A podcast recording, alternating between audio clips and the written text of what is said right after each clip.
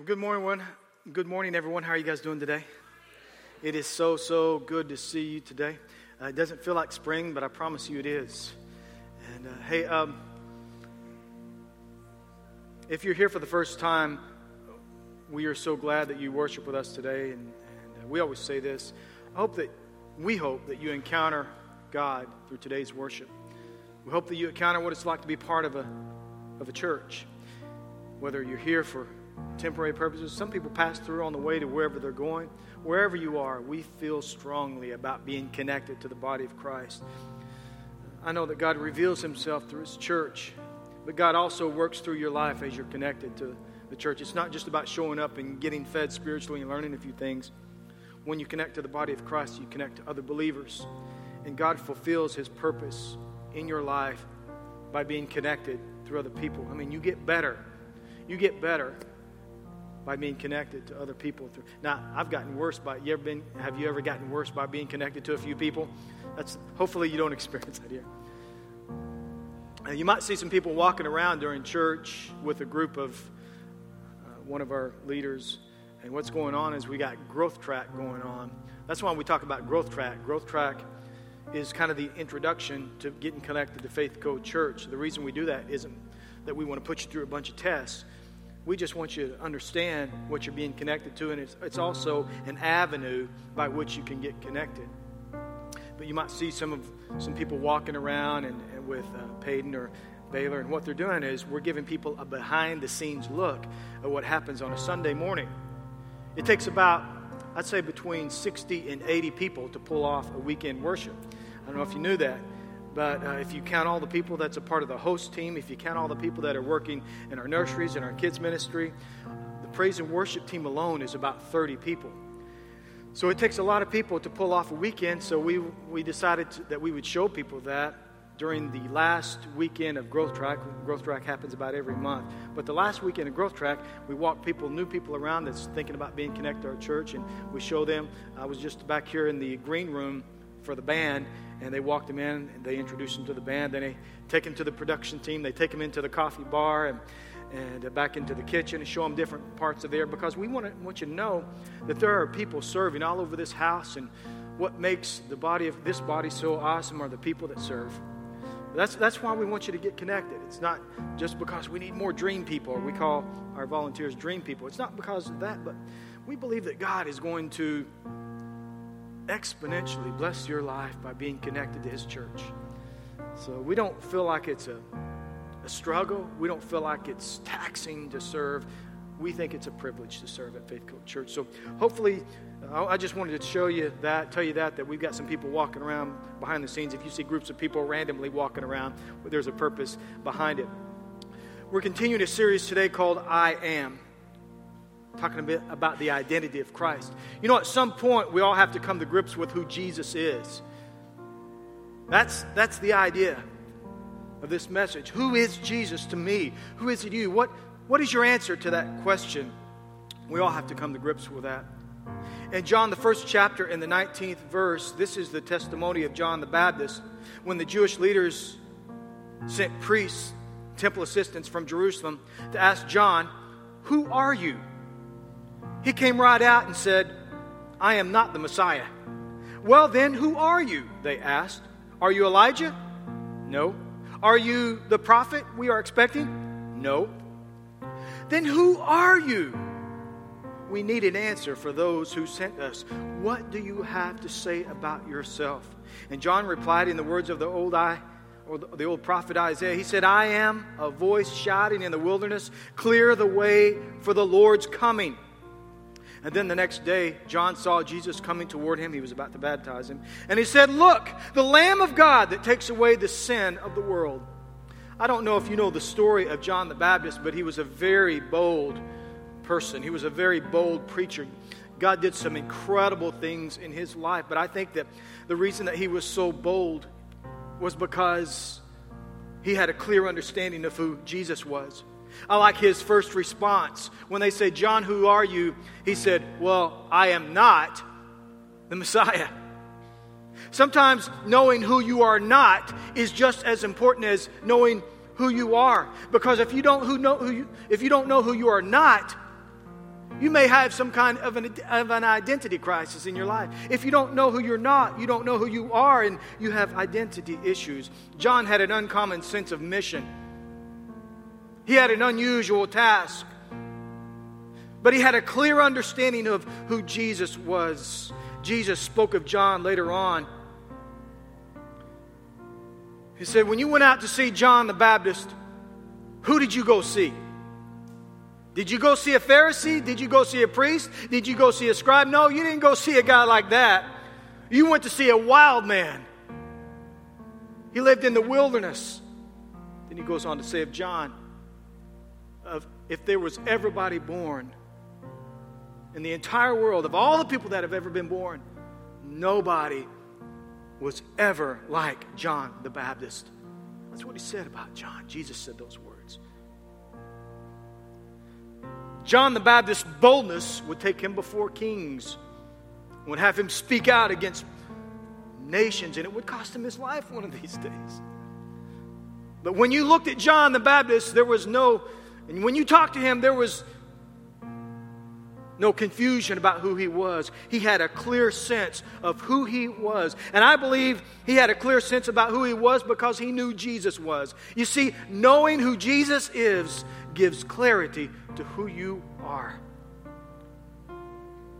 When Jesus says, I am, we understand the identity of Christ. And what we're talking about today and over the next couple weeks is his identity, not from what other people say about him, but from the words of Jesus himself. I am. Remember, our decision of the identity of Christ determines our present and our future lives and will ultimately affect our eternal destination. It's important that we solidify, just like John the Baptist knew who he was, it's important that we solidify who Jesus, the Christ, is in our lives. Amen? Let's begin today with prayer. Heavenly Father, thank you for bringing us here today. Will you reveal your heart to us today? You don't reveal your heart in pieces, you long to reveal not only your plan, but yourself. You intend to reveal your heart to us. I pray that you will speak to us today. Help us to open up our hearts and minds to receive what you would say to us in the name of Jesus. And everybody said, Look at your neighbor and say, Who are you? You need to know that because you get to know that as you get to know Christ. I want to talk to you today about the phrase that Jesus said, I am the bread of life. What does that mean? I've heard that term for years, but as I dove into that this past week, man, there is a wealth of material and there is a wealth of wisdom, and it goes very, very deep into the meaning of this. So, what I'm going to do is I'm going to read and I'm going to jump around a little bit. Uh, when I say jump around, I mean jump around in Scripture. I'm not going to jump around here anymore. But when I say I'm going to, I'm, I'm going to jump around in Scripture a little bit, I'm going to paraphrase because there's a lot of reading. I don't want to read all that. But I want to read some things to you. Then I want to come back and tell you what I believe he was saying to us by saying that he is the bread of life. Now, we're in the middle of a story in John 6 and 22, the Gospel of John, Matthew, Mark, Luke, John. The Gospel of John 6 and 22, we're in the middle of a story. What happened was Jesus had just fed the 5,000, and then he had disappeared for a little while. He went up into the mountains and he crossed the lake, and then this is the conversation that he had. This was the next day after Jesus fed the 5,000. It says, The next day, the crowd that had stayed on the far shore saw that the disciples had taken the only boat, and they realized that Jesus had not gone with them. Several boats from Tiberias landed near the place where the Lord had blessed the bread and the people had eaten. So when the crowd saw that neither Jesus nor the disciples were there, try to, try to grasp what this was like. Thousands of people. So when they saw that the disciples weren't there and Jesus wasn't there,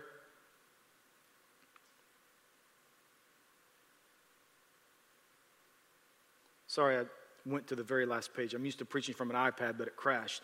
I just went to the very, very last page, so that's why I had to scroll up. Where were we? Somebody said the last word where we were. Okay, so when the crowd saw that neither Jesus nor his disciples were there, they got into the boats and went across to Capernaum. All these people saw that Jesus wasn't there, got in boats and went to the other side. They found him on the other side of the lake and asked, Rabbi, when did you get here? And Jesus didn't answer that question. He immediately went to the situation that was going on. Jesus replied, I tell you the truth. You want to be with me because I fed you, not because you understood the miraculous signs. But don't be so concerned about perishable things like food. Spend your energy seeking the eternal life and the Son of Man, that the Son of Man can give you. For God the Father has given me the seal of his approval. They replied, We want to perform God's works too. What should we do? Jesus told them, this is the only work. Now remember, we're not saved by works, we're saved by grace. We're served, we, we are saved because of our faith in Jesus. But he says, This is the work that I want you to do. This is the work God wants from you. Believe in the one who has sent. That is the only work of faith by which we are saved. They answered, Show us a miraculous sign if you want us to believe in you. What can you do? After all, our ancestors ate manna. He's talking about way back in the wilderness where Moses fed them manna. He says, Our ancestors ate manna while they journeyed through the wilderness. The scriptures say Moses gave them bread from heaven to eat. Jesus said, I tell you the truth, Moses didn't give you anything. My Father did. And now he offers you the true bread from heaven. The true bread from God is the one who comes down from heaven and gives life to the world. Sir, they said, give us that bread every day. Jesus replied, and say it with me the next five words I am the bread of life. One, one more time. I am the bread of life. Whoever comes to me will never be hungry again. Now, remember, he's talking in spiritual sense. Whoever believes in me will never be thirsty. But you haven't believed in me, even though you have seen me.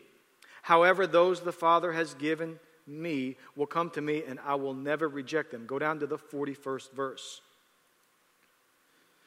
Then the people began to murmur in disagreement because he had said, I am the bread of life that, that came down from heaven. They said, Isn't this the son of Joseph? Isn't Jesus, isn't this Jesus the son of Joseph? We know his father, we know his mother. How can he say, I came down from heaven? Skip down to the 47th verse. He says, I tell you the truth. Anyone who believes has eternal anyone who believes has eternal life. Yes, I am the bread of life. Your ancestors ate manna in the wilderness, but they all died.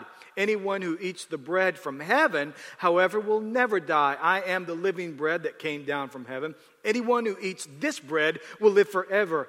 And this bread, which I offer so the world may live, wait for it, wait for it, is my flesh. Then the people began to argue, or they began arguing with each other about what this meant. How can this man give us his flesh to eat? They asked. So Jesus said again, if they didn't get it the first time, he made it very clear. I tell you the truth, unless you eat the flesh of the Son of Man and drink his blood, you cannot have eternal life within you. The other translation, the English Standard Version, says, Jesus says these words, unless you eat my flesh and drink my blood, you don't have any part in me. That's a kind of controversial statement. Would you agree with that? I mean, if, if, if they had one problem believing in Jesus, they definitely had a problem now because he's, now he's talking about cannibalism. But he goes on to explain, I don't have time to read it, but he goes on to explain hey, these are spiritual things I'm talking to you about. The reason that you don't understand this is because the Spirit's not in, in you because you're not believing in who I am. You want something from me, but you're missing the point. You're after the miracles, you're after the provision, but you're not about the person. So here's what I'm trying to say the things that you're seeking from me, you're not going to get them because I'm not going to give them to you because you don't understand who I am. Last week, I was looking over the prayer request. If you see in the backs of your chairs, there's a white card, and we talk about these cards every single Sunday. They're how people communicate with us. And every single week we get a list of prayer requests. Sometimes a half a dozen, sometimes as many as 20 or 25. It just depends on what's going on. And every Monday morning we start off that meeting with talking about, and we name all these, we read all of them, and we try to figure out whether or not we know them, what is our association. We try to make it as personal as we can, and we pray over them. And And I, I, you know, just it's it's hard for me to just read through things and not wonder what's going on in, in people's lives. And then we pass those on to we have an intercessory prayer team that comes down here on Wednesday nights, and actually they start on on Sunday and. And uh, they, they, they write these requests and they send out emails and let the prayer team know, hey, we're going to pray for these people. And you might get a letter from our prayer team saying that, hey, we prayed for you. And here's some scripture that brings hope. And it's an incredible process. But to think that somebody would sit down and write out something that's going on in their lives, and you can't believe some of the prayer requests that I've seen over the last 20 years. Hey, will you pray for my spouse? Will you pray for my family? We don't know if we're going to stay together. Hey, will you pray for my father? Or will you pray for my mother if they have cancer and if God does not heal them, I don't know if they're going to make it. Hey, will you pray for my child? They're, they have a tumor. And it's, it's so heartbreaking. It can be so overwhelming. The, the needs of humanity and all the hurting and all the depression and all the things that happen in people's lives. And, and I pray for people, but, you know, at the end of the day, I don't know the outcome. I pray and I believe and I confess the Word of God. And that's, we do the very best that we can do. But honestly, we don't have power over the outcome because that's up to God. We pray according to His will and we pray in Jesus' name and we do everything the Scripture says, but it's up to God in order for these things to take place. But can you, for, for just a second, imagine what it would be like to be Jesus? I mean, imagine that for a second in your life, what it would be like if you could perform miracles. I mean, what would it be like in your life if, if healing was not a matter of if? If people knew that, that getting near you, they could be healed, that for Jesus it was not a matter of if, it wasn't, not a, it wasn't up in the air, it wasn't a, a deal where, where, you know, we may or we may not be healed. All you had to do is get in front of Jesus. All you had to do is, is just make eye contact with him, and if he could acknowledge you in some way, if he could touch you, you were made whole. What if it was like all you, it wasn't just that. If he said you were made whole, if you were in another county, if he said you were made whole, all you had to do is make sure you encounter Jesus. What if your life was like that, if you had that kind of power? What if you were like Jesus and sometimes in his life the healing power would flow from his body? That people were healed at the speed of touch. That it wasn't a matter of some days when he was walking through cities, it wasn't a matter of whether or not he had to acknowledge you or he prayed for you. They just had to brush the hem of his garment. They just had to touch him. When people touched him, they were made whole. Imagine what it would be like if you were like that person. What would it be like if people knew that all they had to do was touch you? All they had to do was encounter you. And every time that you came to town, everybody would be where you were. What if you were like that and you just walked through Bricktown or you walked through Shawnee? Every person in the city that was sick, every person that was lame, every person that had, had a disease, every person that was oppressed, all they had to do was encounter you. What would your life be like? If you can answer that question, that's what it was like in the life of Jesus every single day. Every day of his life. And when we read this story about John, and John, the sixth chapter, was uh, just another day in the life of Jesus where all these people come out to visit him and he would teach on the side of a mountain. And then it was late and he had compassion on them because they needed to go home, but they were hungry. So he miraculously fed 5,000. The Bible says 5,000 men. They had families. So scholars actually believe that he fed close to 20,000 people that day, about as many people as you can put in the Chesapeake Center. That's how many people he fed that day. And then John, the sixth chapter and the 14th verse says that when the people saw him do this miraculous sign, he can feed people by turning just a few scraps into massive amounts of food. This sounds like a king to us. When the people saw him do this miraculous sign, they exclaimed, Surely he is the prophet we have been expecting. When Jesus saw that they were ready to force him to be their king, he slipped away into the hills by himself. This happened more than once. Hey, they're going to make me king. This is not why I came to this earth. He slipped away when nobody was looking. He sent the disciples across the water, across the sea. I'll be there tomorrow. He goes up into the hills to spend some time with his father, to get away from everybody because people If you read the scripture, people would try to touch him. They would have to make a human shield around him when he walked through cities. So he would go up and sneak away to be alone to spend time with his father. And then at nighttime, as they were crossing the sea, Jesus decides he's going to meet them on the other side. I mean, think about it, what it would be like to be Jesus. He's not going to take a boat. He's going to walk across the sea, and that's what he does. He doesn't do this in front of everybody. Man, if I could walk on water, I would be displaying that. I'd be moonwalking across the water. You know what I'm saying? Check this out. But you can't do this. But Jesus, in the middle of the night, is going to walk across the water. He looks at the disciples. They're in a storm. They're afraid they're going to die. He gets in, calms the sea, goes to the other side. The next day, this is when this story takes place. The very next day, he is confronted by thousands of people that are missing the point. You see, people were following him because of his miracles, because of the things that he could do. And Jesus uses their desire for bread. What they really wanted there was what was happening in the Old Testament give us manna from heaven, give us this bread every single day. Jesus uses their desire for bread and daily proportions of sustenance to illustrate who he was. And he tells them, I am the bread of life. I want to talk to you about just two things that I believe that Jesus was saying to us. Number one, Jesus was saying, Believe in me. Believe in me. John 6 and 30, it says, They answered, Show us a miraculous sign if you want us to believe in you. What can you do? These were the same people that saw him perform this miracle of feeding the 5,000 just the day before. The point of miracles was to point to Christ. It wasn't that people would have ooh and ah moments. God, God did not perform miracles through Christ. Jesus didn't perform miracles to impress people. It was to remind people that this is prophecy being fulfilled. Now, I've heard people say before, the Bible is just filled with miracles. I wish that there were, I, I wish that we lived in the Old Testament days where, you know, there was just a God of miracles and the God of the Old Testament. That's who I wish we served. Listen, you don't want to serve the God of the Old Testament. He was a little more harsh. There was immediate death penalty for sin back in those days. You want to live under grace. You want to live in the, in the, in the time of forgiveness. But I've heard people talk about how the Old Testament is filled with miracles. I want to bring just a little bit of perspective to this. First of all, the Old Testament spans 4,000 years.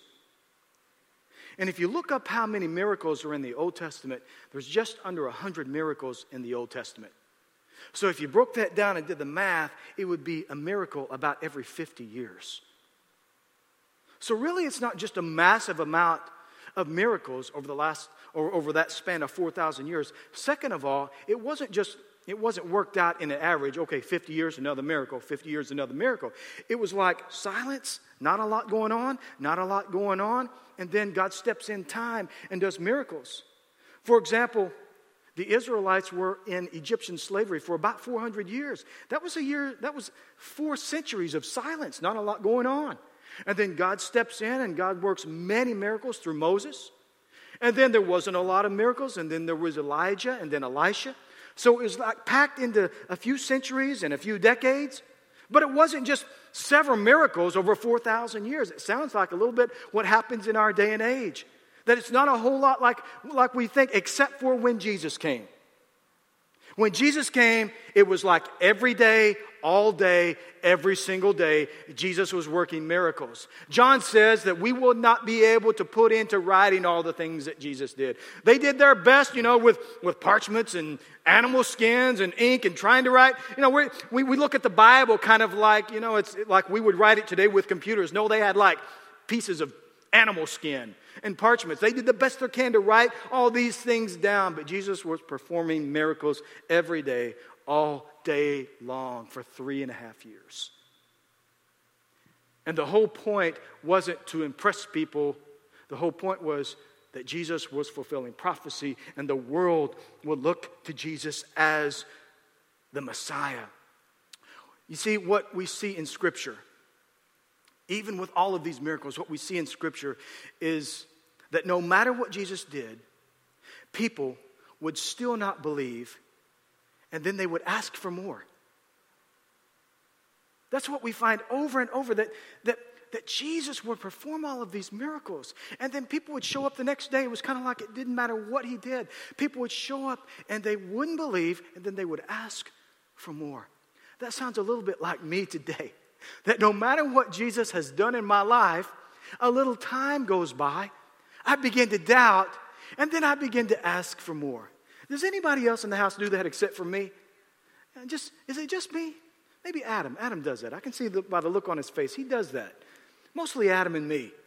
That no matter what God does, as time passes, we begin to doubt. And then we begin to ask for more.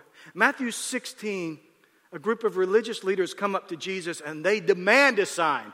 Prove, prove, prove who you are, who you say that you are. Do something, perform a miracle so we can believe in you. And Jesus said this An evil and a, an adulterous generation looks for a sign, and you're not going to get one. Jesus never performed a miracle on demand. In other words, hey, if you will do what I believe for you to do, if you will do what I ask you to do, then I'm going to believe in you. It didn't work then, and it doesn't work now. It's, it's like this. If he were here, he would say, If you believe in me, then I'm going to do what you ask. It begins with faith. For Mark 11 and 22 says, Jesus answered them, Have faith in God. Truly, I say to you, Whoever says to this mountain, he's talking in a spiritual sense, be taken and be thrown, be taken up and be thrown into the sea, and does not doubt in his heart, but believes that what he says will come to pass, it will be done for him. Therefore, I tell you, whatever you ask in prayer, believe that you have received it, and it will be yours. I believe some of us today are waiting for God to move in our lives. We're waiting for him to take the first step. Maybe you're here today and you're thinking, you know, I will believe in Jesus if he will just prove himself. I will live for him. I will cross that line and I will serve him if he will just take a step towards me. I want to tell you something. He has already taken a step. He took a step 2,000 years ago when he stepped out of heaven, stepped into this earth, lived here, died here, gave his life so we could be saved. Now, the ball is in your court. Are you with me? That we must take a step to believe. So I believe when he said, I am the bread of life, the first thing he was saying was, believe in me. The second thing that he was saying is, pursue me. In other words, his identity. When you really pursue and you find out his identity will change your life. Jesus replied, I am the bread of life. Whoever comes to me will never be hungry again. Whoever believes in me will never be thirsty. People are hungry and people are thirsty. Look at your neighbor and say, You're thirsty. People are hungry and people are thirsty. I believe what Jesus was experiencing was people are more interested in what he can do and what he can provide more than they're interested in who he is. Man, I think that that is a breakdown that we all have that we're more interested in his provision than interested in the person. We're more interested in what he can give us than what he has already given us in who he is. People are thirsty. He would say, if you believe in me, you will never be hungry and you'll never be thirsty again. When they approached him, and said, Hey, give us this bread. He probably said, I gave you bread yesterday, but you're hungry again. Why? Because you're wanting, what you're wanting from me is only a temporary fix. I believe he was always trying to get people to think about the eternal rather than the temporal. What we ask and what we're asking from God in our prayer, even healing is temporary because we eventually all pass from this life. Money perishes. Money, we give it away when we die. Food, water, it's only for today. The reason that you're hungry, the reason that you're thirsty is because you're worried and you're concerned about the things that get you through today. And I know that we, we got to take care of those things. I know that we need food. I know that we need the things and we need jobs and we need all of those things, but that should not be the pursuit of our lives. And people were pursuing Jesus in those days because they were concerned about the temporal. And Jesus was saying, if you really understand who I am, if you really believe in me, I'm going to take care of your eternal issues. Pursue who I am, not just what I can do. In Matthew 6 and 31, he says, Therefore, don't be anxious. Don't be worried, one translation says, saying, What shall we eat? What shall we drink? What shall we wear? Do we need those things? We absolutely need those things. But we don't we shouldn't just pursue the Lord just so we can get those things. He says, For the Gentiles seek after these things, or the non believer seeks after these things, and your heavenly Father knows what you need. He knows that you need them all. But seek first the kingdom of God and his righteousness, and all these things will be added to you. I believe what he's addressing here in his words is in the area of our priorities. It's not that we must forget about those things, it's just that we shouldn't seek first those things. And a lot of times we seek God because he helps us receive the temporal things. And Jesus, as he was saying back then, I believe he would say it today, is that, hey, I got you on those things, but don't pursue me about those things. Pursue, pursue me for who I am. And as you pursue me for who I am, as a benefit, I will place those things into your life. Are you with me? I want to close with this. When Jesus said that I am the bread of life, he said, Believe in me. When he says, I am the bread of life, I believe he was saying, Pursue me. I am what you're looking for. That's hard for us to imagine. Jesus is who I'm looking for. No, there, there, there are things that I need more than Jesus. No, there's not. Because all of these things that, that you're pursuing in life and I'm pursuing in life, all of these things are found in Jesus these things that you're hungry for, that you have a hunger for in life, these things that you're thirsty for, they're found in the identity of Christ. And as you pursue Him, He puts all of these areas in place. What you're asking of Jesus, what you're praying for, it's to get you through today. It's to get you through the next week. Maybe it's to get you through the next few years. But when Jesus says, I am the bread of life, He's saying you need to think long term. You need to think beyond this week. You need to think beyond the next 30 days. Stop worrying about those things. Stop worrying about all those things that's, that you're worried about today. You don't have to worry about those things. Stop pursuing me about those things and pursue me about the eternal matters. And all of these other things will fall in place. Life has a way of being distracting, doesn't it? I mean, this week, you're going to go through an entire week of working, dealing with your kids, dealing with your spouse, dealing with your boss, and all these things pull at you and they distract you. So if you're not careful, you start praying for specific things that, that actually distract you of, of taking your eyes off of our Lord Jesus. And I'm telling you, when he says, I'm the bread of life, you focus your life on Jesus you don't have to worry about all of these other things. And I know that's hard for us to wrap our minds around because of all the things that we deal with in a day. But I guarantee you, if you focus on the Lord, if you focus on His Word, if you spend time with Him, and I'm not telling you to ignore all the other things, I'm just telling you don't worry about it. Stop being anxious over these things. Stop running around in circles, wondering how it's going to be taking place. Focus your minds and your thoughts on the Lord and see if He will not help you set your life in order. Amen? Let me pray with you. Heavenly Father, I thank you, Lord, for bringing us here today. I thank you for speaking to us in your word about the things that are going on. And I pray, Lord, that you will minister in your house, that you will speak to every person, every life, wherever we are, whatever we struggle with. But most of all, may we realize that you are our source. That you've come that we might have life. And the very thing that you have given us might distract us from you. But I pray, Lord, that we reconcile our thoughts and our minds, we reconcile our works to you realize exactly what it means that you are the bread of life. Speak to people today, wherever we are, in Jesus' name. As your heads are bowed, maybe God's speaking to you right now. You could say, Travis, I live for the Lord. He's Lord and Savior of my life, but man, That's what it feels like. My life is running in, I feel like in my life I'm running in circles. I feel like I'm getting distracted from what God has called me to do. It's affecting my life, it's affecting my home, it's affecting my spouse, it's affecting my kids, it's affecting my job. Have you thought about the words that you pray? What are you praying for on a daily basis? Are you praying for provision or are you praying to know your Lord? The more you focus in on knowing Christ, the more you begin to realize that who He is is everything that you need. And He will provide, and He cares about you, and He cares about your life, and He cares about your family.